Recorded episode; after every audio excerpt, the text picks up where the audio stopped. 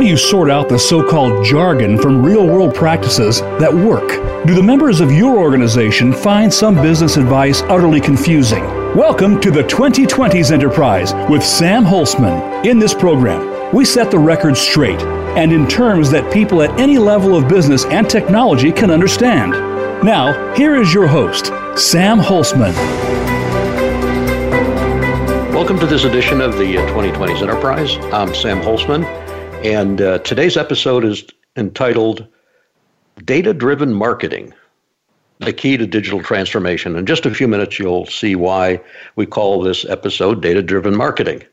Uh, but as we all know, uh, technology has changed the way companies deliver their marketing message, uh, but has not changed the basic marketing principles that are out there. Uh, customer data is the most valuable asset a company has. And customers view reviews online and through other people and things like that as a way of deciding uh, which companies to do business with. Consumers expect an instant and frictionless experience with the companies they do business with, and they see this all the time through the technology that we have out there. And data and customer information allow these companies to hyper target the marketing message I mean, almost down to the individual that's out there. Sometimes a little scary, as we know. but of course, underlying all this is privacy, a concern that needs to be addressed. And in this episode of the 2020s Enterprise, we are privileged to have as our guest Clark Keller, who is the CEO of Data Driven Marketing. Boy, Sam, you're so clever calling this particular episode the same way. it's a company that's been in, in this field since 1994 and Clark is going to give us some unique insights into marketing in the digital age that we're all in uh, from one of the original thinkers in this particular field. And the name of his company today is as relevant as it was in 1994. And uh, we hope that you'll get some extremely revel- uh, relevant insights uh, into this digital age that we're in and Clark's experience in this particular area. So, to get started, I'd like to introduce Clark. And just, uh, Clark, tell us a little bit about yourself and how you got into this uh, crazy game well before it was popular. Well, thank you, Sam. Thanks for having me. I'm, uh, I'm excited to be here. Well, uh, personal uh, information. Uh, I live in a small town just in the middle of Michigan, kind of a rural area. And my wife and I have uh, been here for uh, 16 years. We've been uh, married for 29. And uh, my wife is my uh, business partner as well as my, uh, my, my wife. And we continually get asked from people how it is to work together all the time, 100%. And we just make it work. So that's kind of unique in for us, I guess. And, and you still talk to each other. We do. We actually okay. do. Yeah. And uh, it's amazing. We, we, we do get asked quite often, how is that uh, like to be working together? We, we've had, uh, for the last 25 years, we've shared an office. We don't even have a divider in the office, and we're basically together 24 hours a day, seven days a week. And uh, I guess uh, some people find that hard, but it, it works for us. So anyway, that's that's on the personal side. As far as um, the business side, the way we uh, started back in 1994 we originally started uh, with the idea of using data and technology to go about the process of helping small businesses, not big businesses, but small businesses, meaning local companies and you know uh, you know retail stores and that type of thing, be able to take advantage of technology as it evolved and to be able to add uh, to their marketing the uh, ability to use data to help improve it and so forth. So that's kind of how we uh, how we originally started.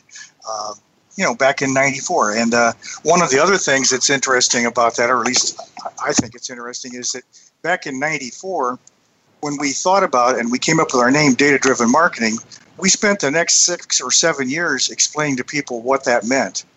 And now today, today everything is data driven, and there's courses, there's books, there's all kinds of things. And uh, I heard on TV the other day that they're even handling the uh, opening up of the country in a data driven methodology. So uh, now people just thinks we're cashing in on the trend, but in reality, we uh, we thought that through 25 years ago. Well, I know that you get one penny for every time it's used on television, so things should be pretty good right now, right? That would be that would be great. That would be great. That would. Uh, you know, uh, we we should have thought of it back then. But then, like I said, back then uh, nobody knew what it was, so we uh, we didn't do that.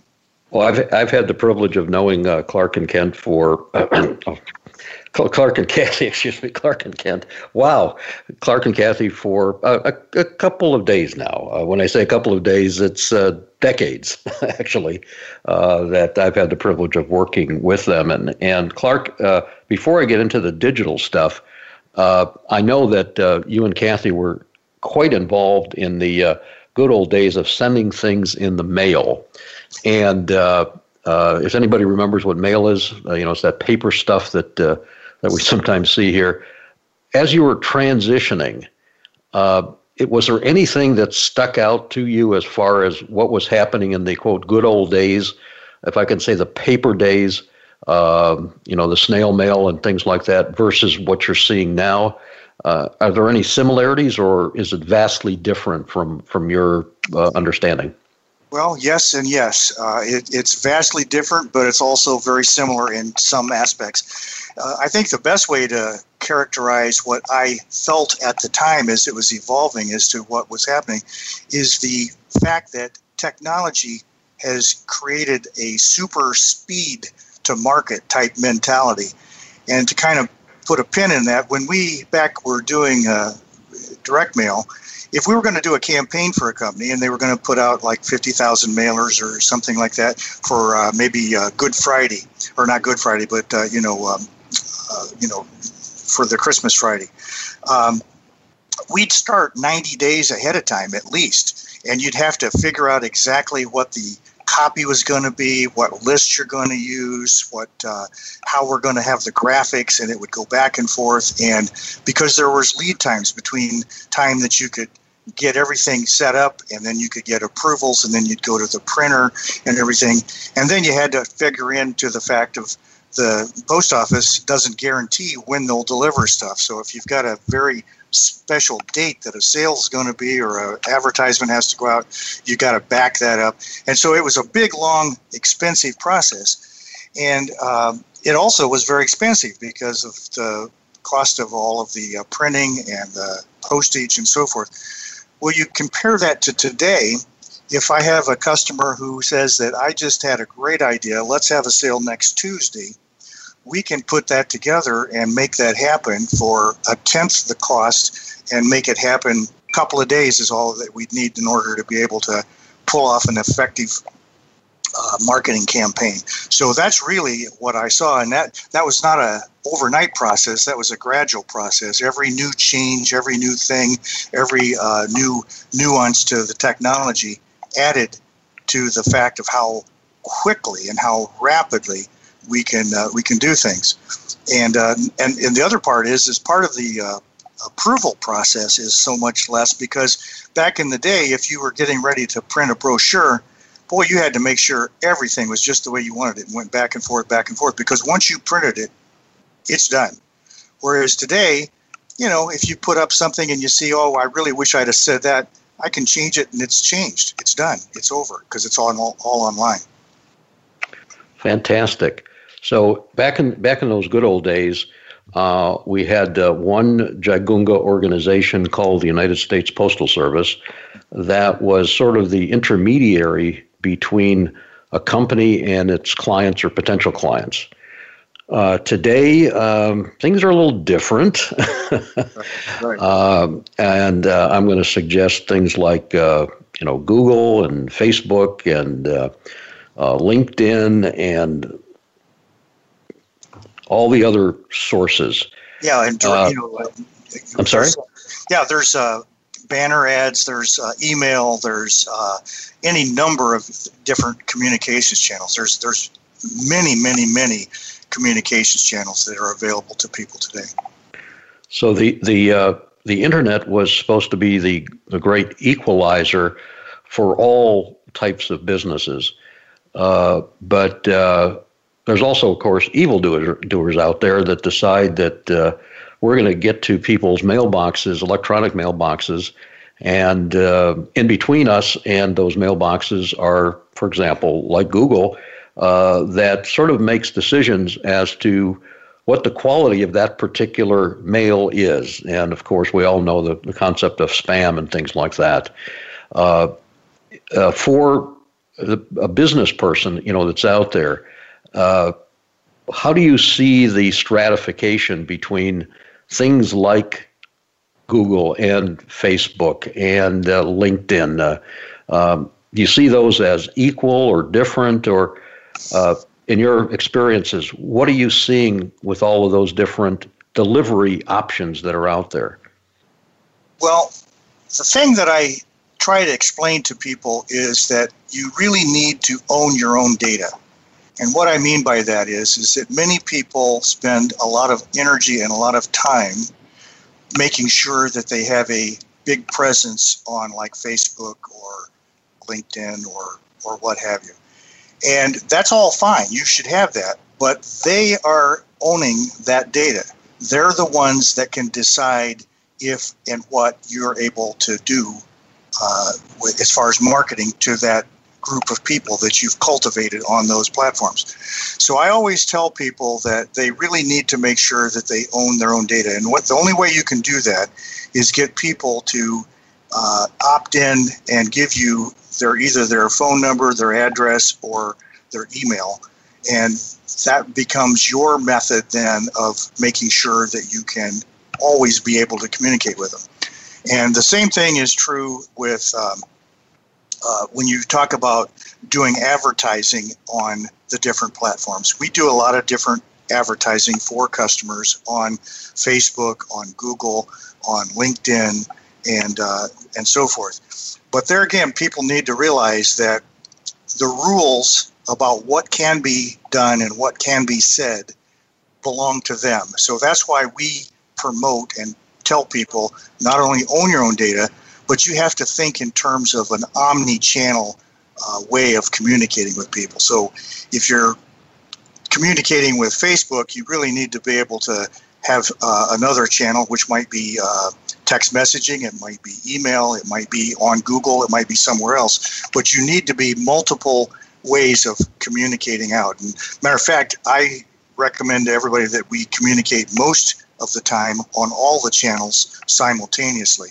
because it the, the rules change all the time and they uh, continually are making it more difficult uh, for for customers to um, be able to get their message out. So the the multi-channel approach, um, you know, that's there. Uh, one of the things, of course, that will come up, whatever size of company uh, we're talking about, uh, is cost. right. uh, in the good old brochure days, those cost money. Uh, you put a stamp on it and things like that.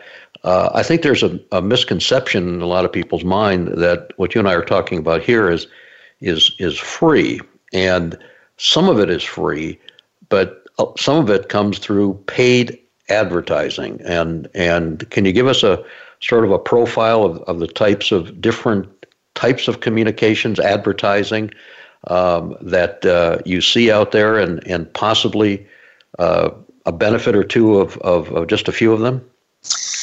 Well, they all have benefit, uh, but there again, that's what my, my what I was talking about before is is that they all have benefit, but they all have rules, and they own those platforms. So you can advertise on those platforms, uh, but you have to abide by by their rules. And sometimes the rules make sense, but sometimes they're kind of arbitrary.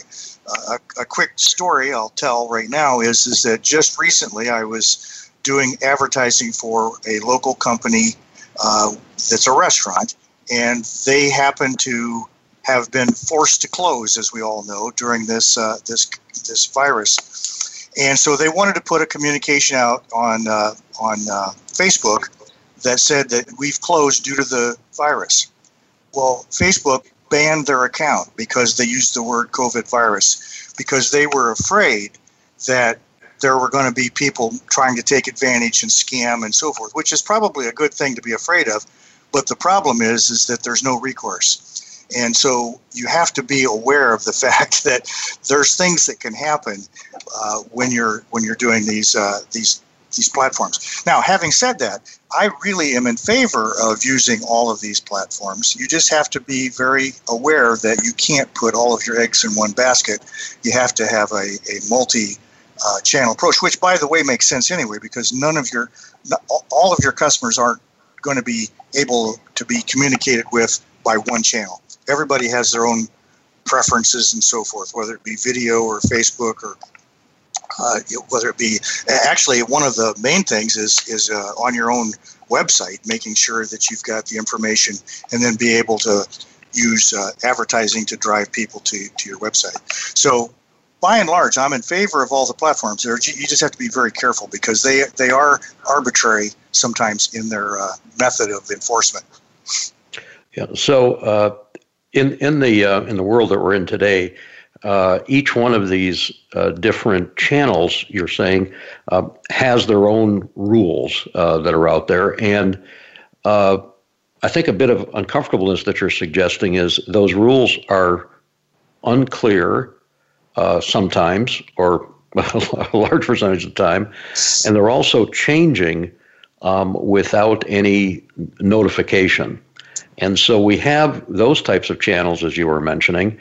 Uh, we also have uh, our websites or uh, you know an organization's website that I'm going to suggest we have a little bit more control over. Notice the inflection in my voice. I think uh, uh, is there the same type of uh, how should I put it sensitivity you know that you know that's there, and so. No.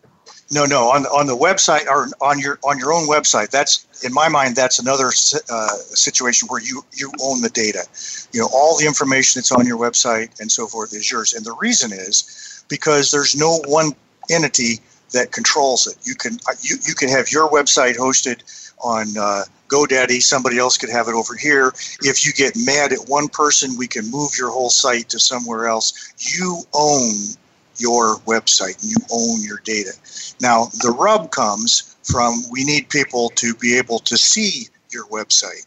And so there's things involved around, uh, you know, SEO and, and uh, how that you can do ads that are driving people to your website and so forth. But there again, it's your website. And so if one channel or one method starts becoming a problem, then we just go to another method to drive people to your website. And that, that is really what I recommend to people is that their main asset is their customer list, their uh, email list, and their website. Those are your main assets that you own. Everything else, you're just kind of renting space on somebody else's site, and so you have to you have to know that. And there's a lot of people that have spent a lot of time and a lot of money building up their presence on one platform to have some rule change uh, make it a moot point. Facebook is notorious for that. Fantastic. So, uh, Clark, very, very interesting. We're going to take a quick break. Uh, uh, today's topic is data driven marketing, the key to digital transformation.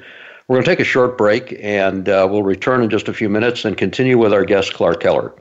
See you back in a few minutes. Virtual Business Architecture Services from the Business Architecture Center of Excellence will provide you with the expertise of our consulting services remotely so you can achieve your goals quickly, efficiently, and economically.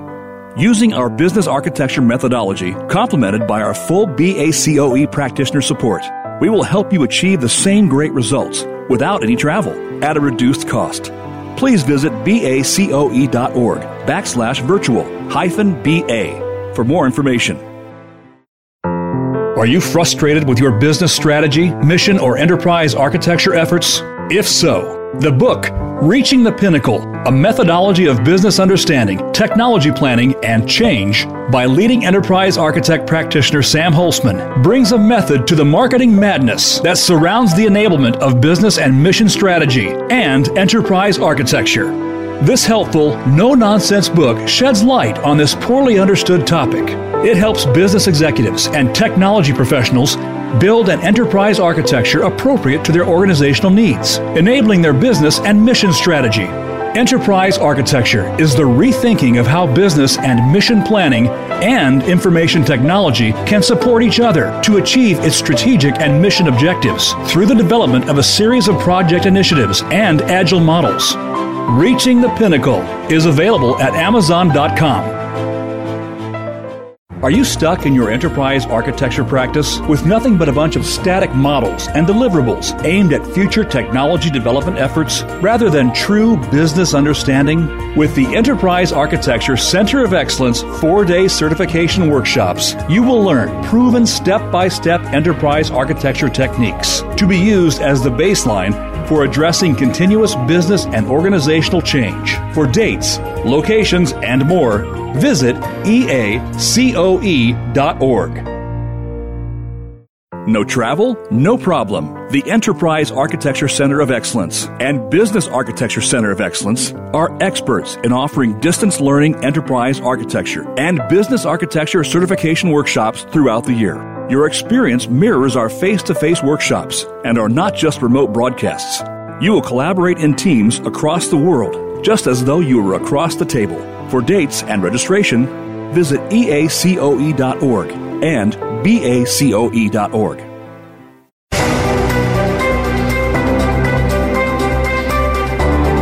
You are listening to the 2020s Enterprise with Sam Holzman. We welcome questions and comments about the program via email to sam at eacoe.org.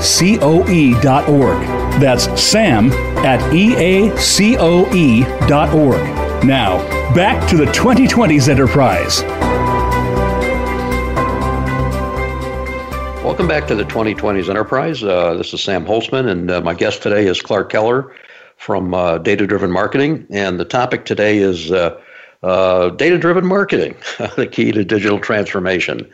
Uh, more than a coincidence that I invited Clark to our show today because of the absolute requirement that marketing today is about data and uh, driving that market through data understanding as we uh, as we see it. In the first uh, segment of our show, we talked about uh, uh, the various aspects of, of these types of actions and activities, and and some of the various uh, channels that are possible in the digital world that's there.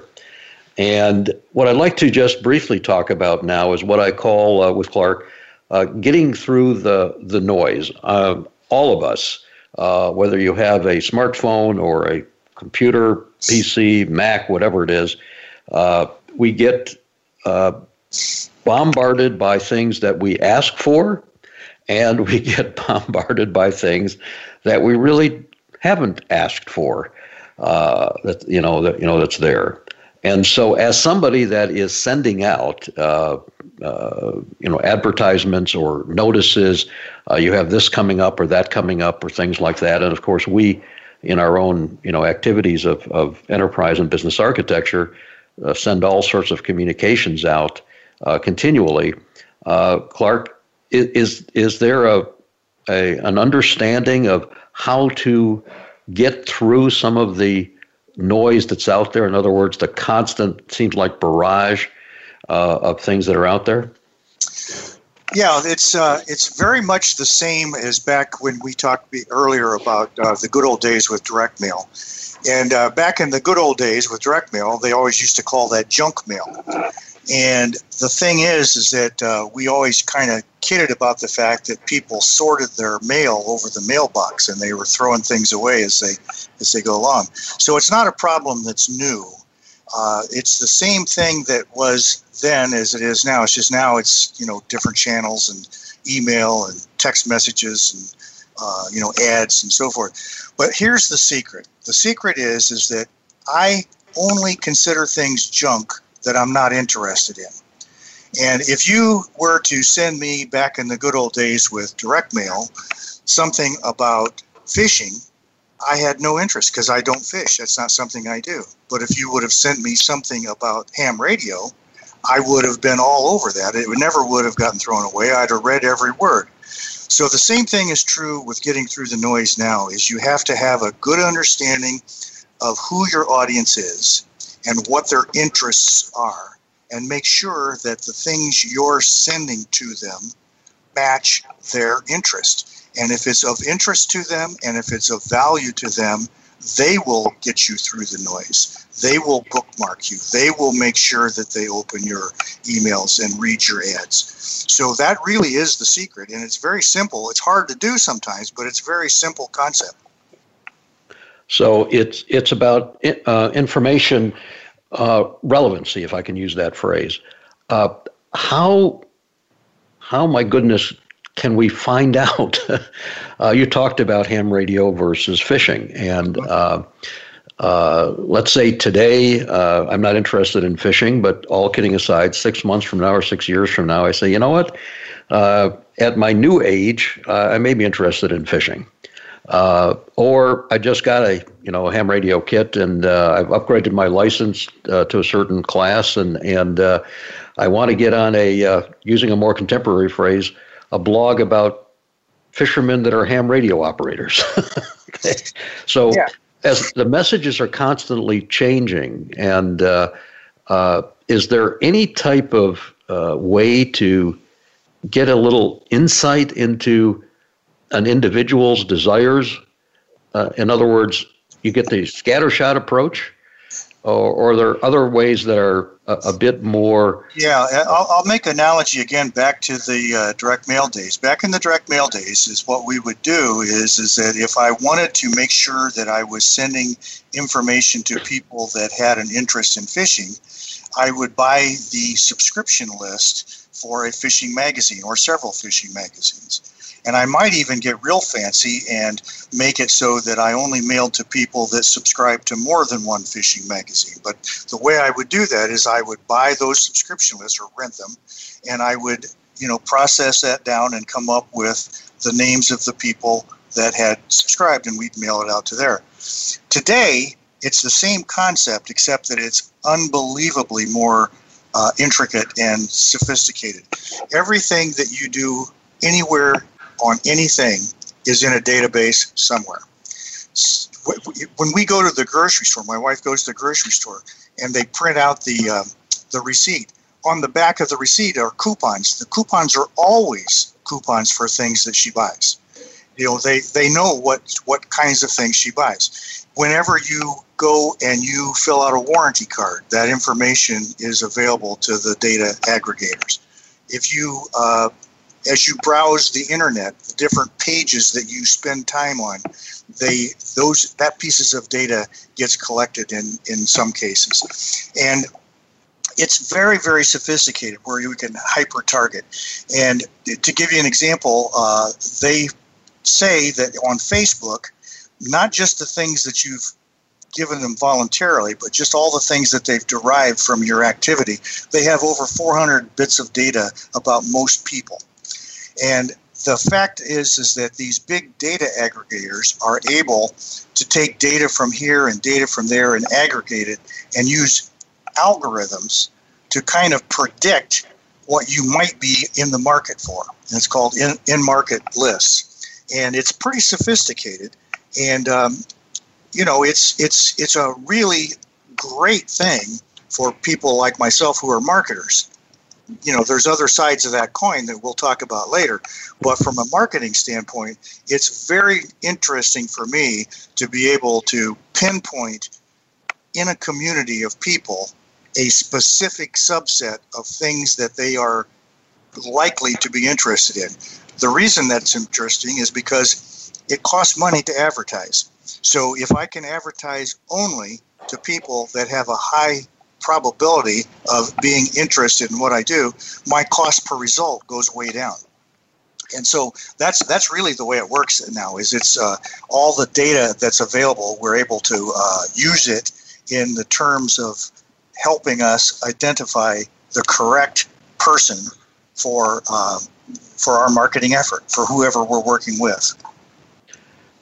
But isn't uh, in the digital world that we're in right now, especially uh, I know we've had this situation uh, where uh, we were, uh, you know, accused of sending out uh, mail to people, emails to people uh, that weren't uh, opted in, and that is now a legislative issue, you know, that's out there. So, I'm a little confused, and possibly the audience is confused too, is how we how we do this in today's environment that you know has protections that sometimes make sense and sometimes don't.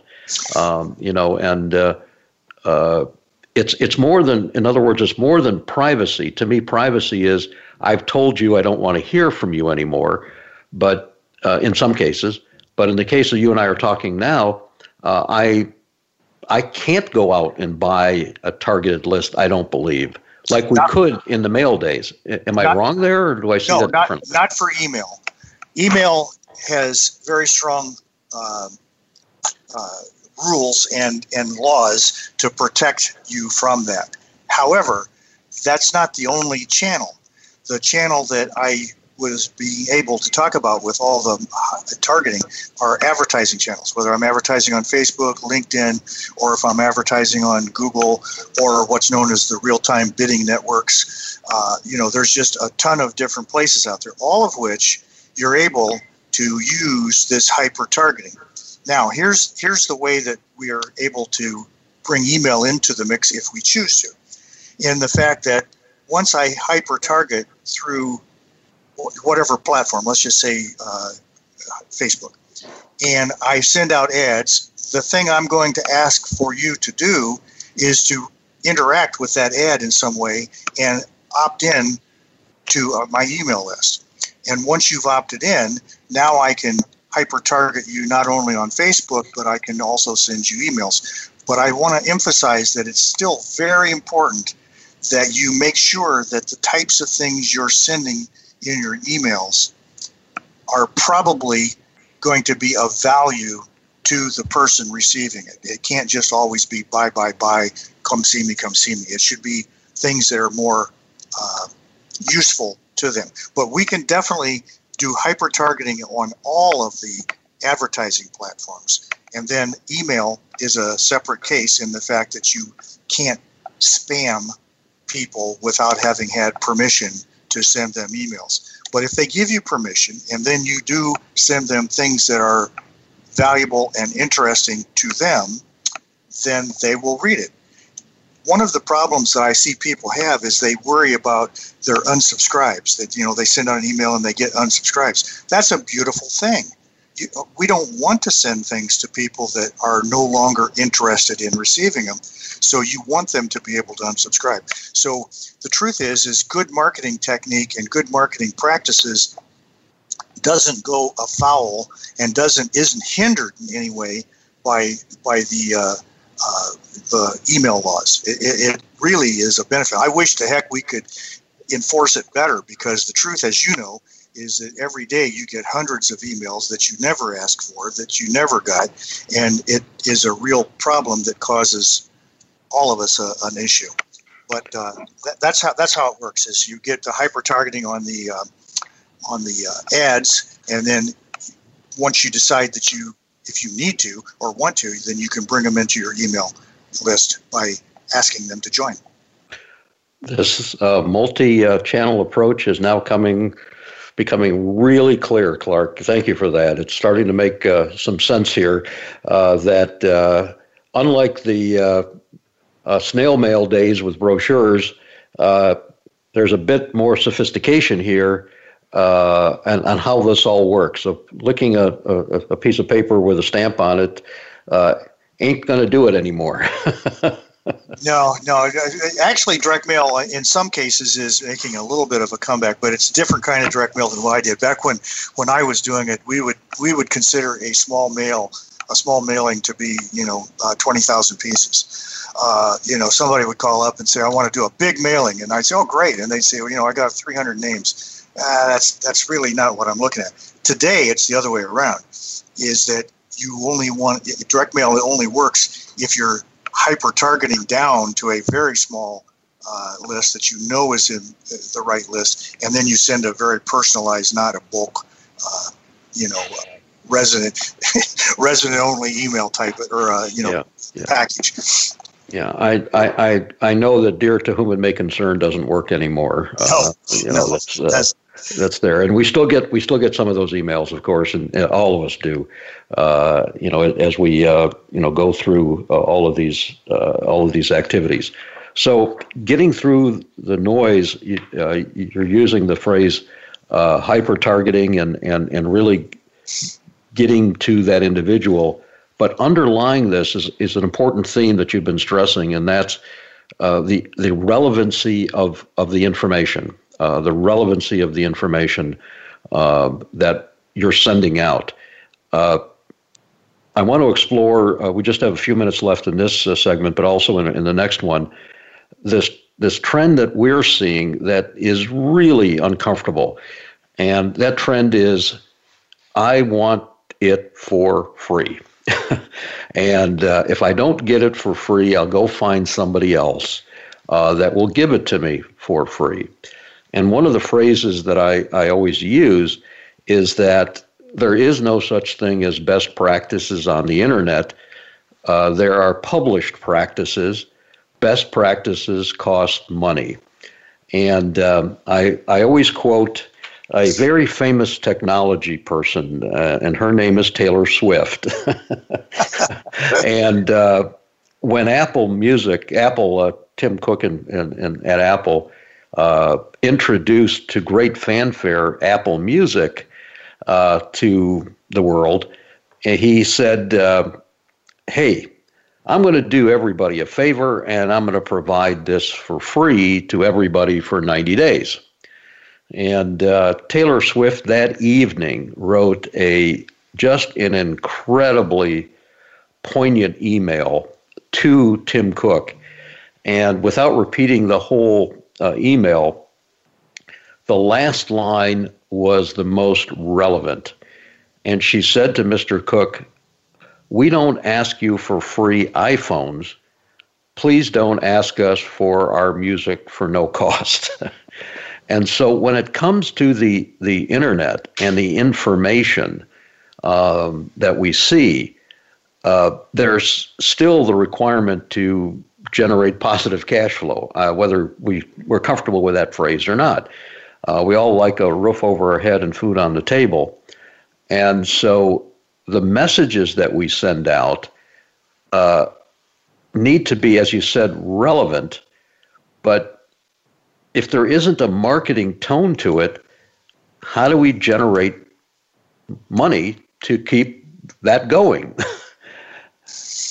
well, uh, let me see if I can unwind that a little bit. the, thing, the thing that started with uh, the internet and things being free is that it started because uh, software companies, you know, uh, uh, SaaS companies, they found that they could take and give away a light version of their software, and a percentage of people would, a lot of people would sign up because it was a free uh, version. But a lot of people would get going with it and get using it, and then they would go to the paid version because it had more features. Then that kind of morphed into people finding out that they would be able to give away information, and that information would get people to sign up, and then they would want to have them move into the next step. So the problem is is that people get confused that when we talk about giving something and giving value and giving information, you don't give away the whole store you give them a potato chip.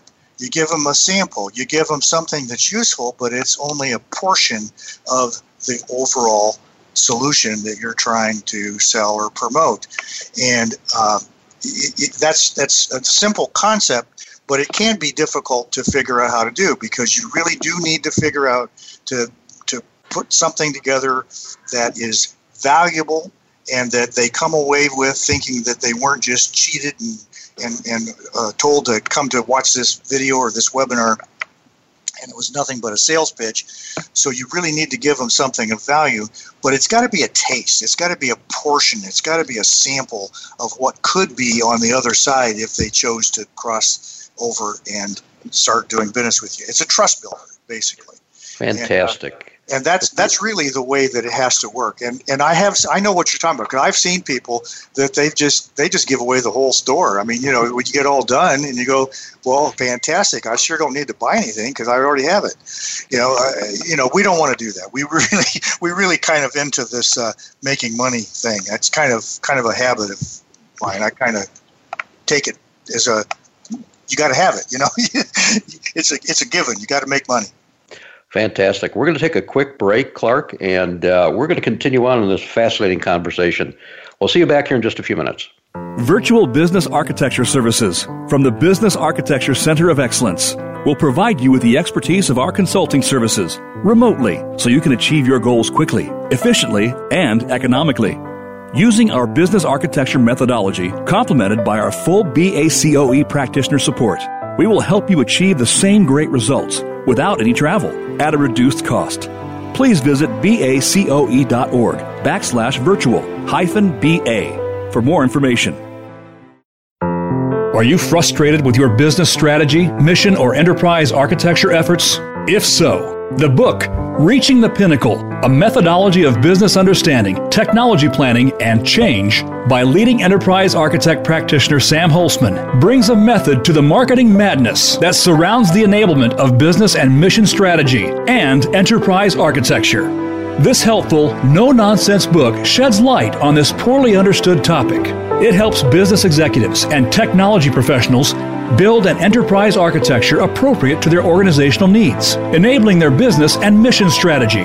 Enterprise architecture is the rethinking of how business and mission planning and information technology can support each other to achieve its strategic and mission objectives through the development of a series of project initiatives and agile models. Reaching the Pinnacle is available at Amazon.com. Based on over 30 years of real world experience, the Business Architecture Center of Excellence four day certification workshops in business architecture will guide you beyond theory and into actual implementation. If you are looking to develop a baseline for business agility through goal aligned, prioritized capabilities, we will help you get there. You will leave our workshop with real tools, processes, techniques, and most importantly, true hands on business architecture project practice. For dates, locations, and more, visit bacoe.org. No travel? No problem. The Enterprise Architecture Center of Excellence and Business Architecture Center of Excellence are experts in offering distance learning enterprise architecture and business architecture certification workshops throughout the year. Your experience mirrors our face to face workshops and are not just remote broadcasts. You will collaborate in teams across the world, just as though you were across the table. For dates and registration, visit eacoe.org and bacoe.org.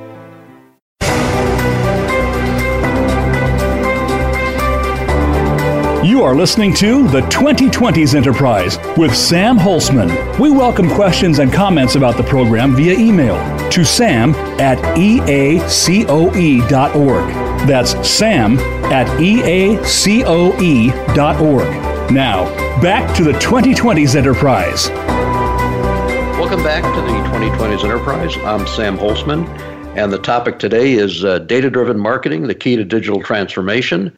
And my guest today is Clark Keller, whose company is actually called Data Driven Marketing. And in our first two segments, we were chatting about the various types of avenues uh, that are available to people and organizations uh, in this digital age to get their message across.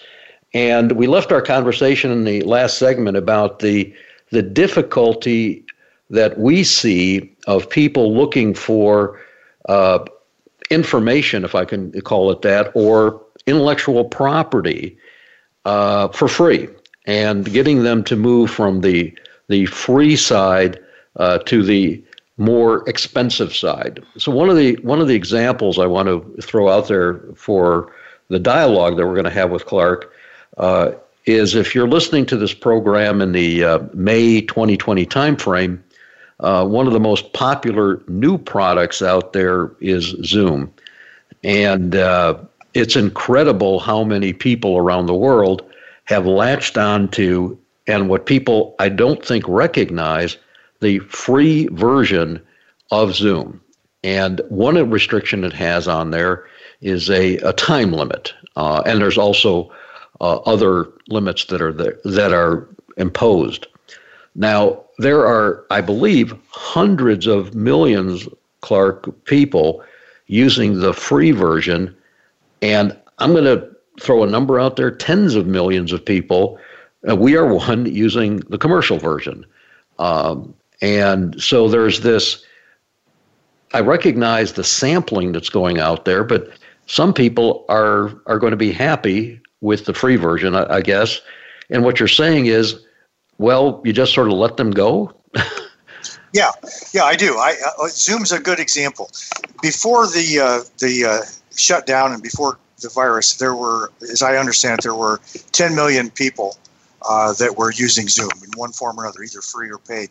And now there's 300 million people using Zoom because it got them using it. There's people out there.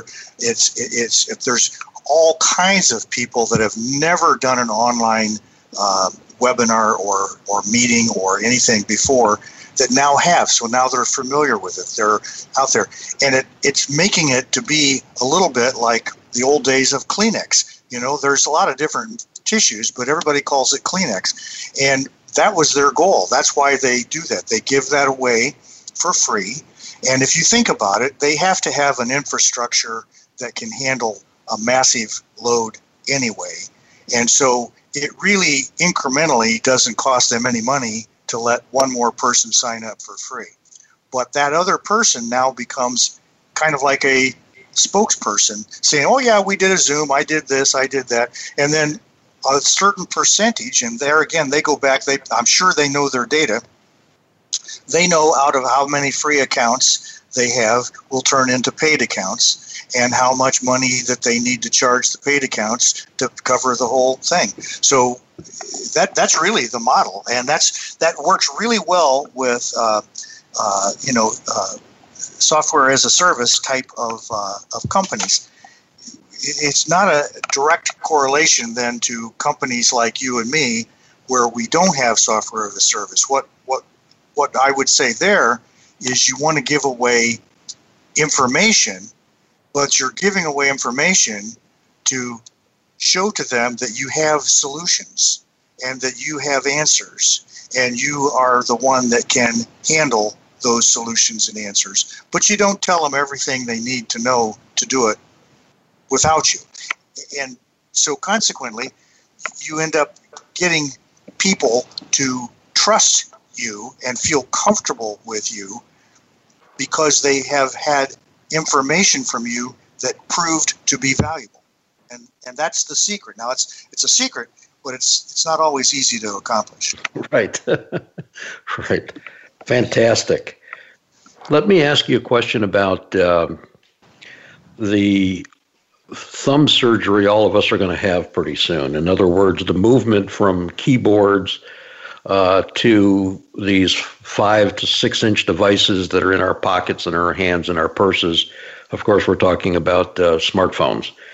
And the four forms of communication uh, that we see, and maybe I don't have the right number here. Uh, one is text, one is what I call messaging, which is different than text in my mind. Maybe it's not. The other one is chat, interactive, and the other one is videos. And when I say videos, maybe there's segmentation too. Uh, there's video, and there's video chat, and there's things like that. Uh, there's a messaging difference, I think, there. Uh, and with your expertise, uh, is there a trend that you're seeing moving from one to the other, or based on platform or things like that that you could uh, tell our audience about? Yeah, let me uh, kind of go through those. Uh, first off, uh, by and large, most people hate bots. And the reason they hate them is because they're done poorly and they become frustrating. Whether that bot be uh, a phone tree that you call in and you can't get out of, or or if you are trying to do a messenger bot that you're interacting with on a company on your phone. They, if they're done poorly, people hate them. but they have a lot of promise because their uh, artificial intelligence is coming a long way and things are going to get there. But right now, people by and large hate them. Now, there's a big trend in the marketing world to be out. Everybody selling bots is the new uh, panacea. But the truth is, by and large, very few of them work out, except for customer service. And that has to be done in a way that it's easy for them to transition from a automated bot to a real life human. It has to be able to have a transition. Now, the second thing you talked about is chat. Chat is really good. Uh, and I use chat when I call people and doing, uh, or when I'm, uh, you know, trying to get support and so forth. But the thing about chat that is uh, a little bit of a downside is you have to be on their website in order to have the chat. So basically, if you're doing chat, you're entering their world, and you know, if, if they can't get to you right away, then you're going to sit there and look at the screen waiting on them to come back. But it really is quite a good thing to be able to talk to a real life human uh, on the other end if you've got a problem that you want solved right now. Then you get to text.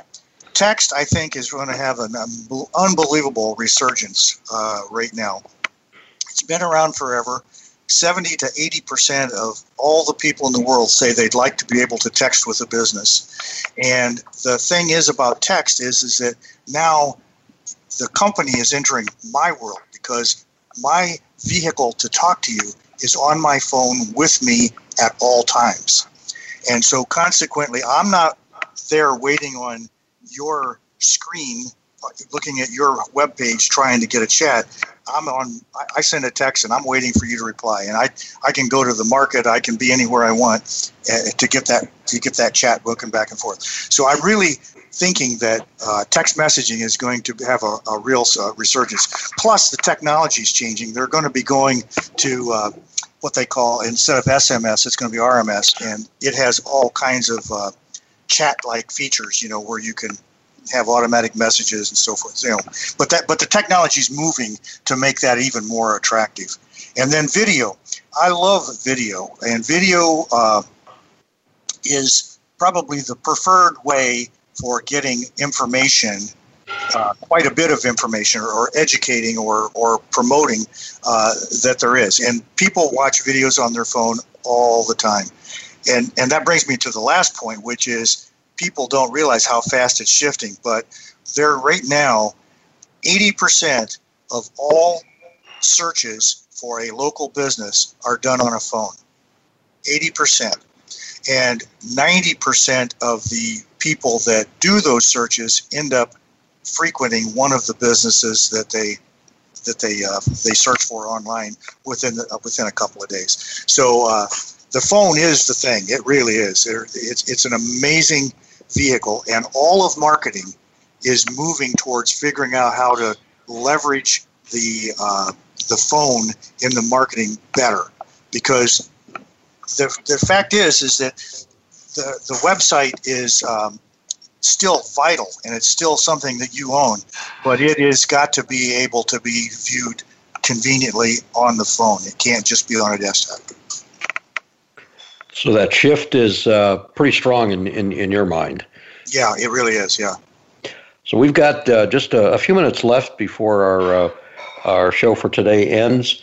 Uh, there were two things that uh, I think have come up here that uh, I'd like to just have a little bit of elaboration on, and that's the issue of you said it so well the hyper targeting actions, and at the same time the concepts of privacy. Can you just give us some closing thoughts there on, on what you're seeing and what you'd recommend to uh, people that are in this area right now? Well, I've got mixed feelings on um, how privacy works because, from a marketer, from a marketing point of view, I love hyper targeting. I love the fact that I can get all that information and so forth. And as long as I can't say, give me everything you know about Sam Holcman, and get a whole list of everything that you've done in the last few weeks or years and everything that all the different people know. As long as I can't do that, then I'm very comfortable with being able to have that data out there. Where I start worrying, and it goes back to one of your main concerns, is security more than privacy. is the fact that big data, and what I mean by big data is I mean these big data aggregators, if they are able to get data from multiple places, they're able to put together profiles of people. And if we lose security of people, if, if those big data loses security, then it's conceivable that somebody, you know, maybe the government, but somebody could go in and figure out more about you than you know. And that bothers me. And so I am a proponent of hyper targeting and having all that information, but I'm also a proponent of people taking strong, strong action on legislation, on security, you know, just everything. Because I really want to avoid that problem of having all of the medical, all of your purchases, all of your everything, all aggregated in one place that somebody could look at and maybe use as a, a some sort of a leverage against you in some way. So, like I said, don't be afraid of hyper targeting and all that, but be supportive of uh, people that are concerned about security because it's an issue. Fantastic. Clark, this has been very, very informative to our audience. And uh, if somebody wants to uh, uh get some more information from you or, or contact you directly, can uh, you give us your uh, email address or any other form you'd like to sure. have there for people to contact you, please? Yeah, it's Clark at ddmdigital.com. .Com that's data driven marketing digital.com. DDM. It's not, you know, I'm just making sure you knew what the DDM was. And then, um, you know, my uh, my 800 number is 800 324 8080. And you can just call me direct. I, I'd love to chat with anybody about anything. Thanks, Clark. We appreciate it. End of our show for today Data Driven Marketing. Thanks for listening. We'll see you next time.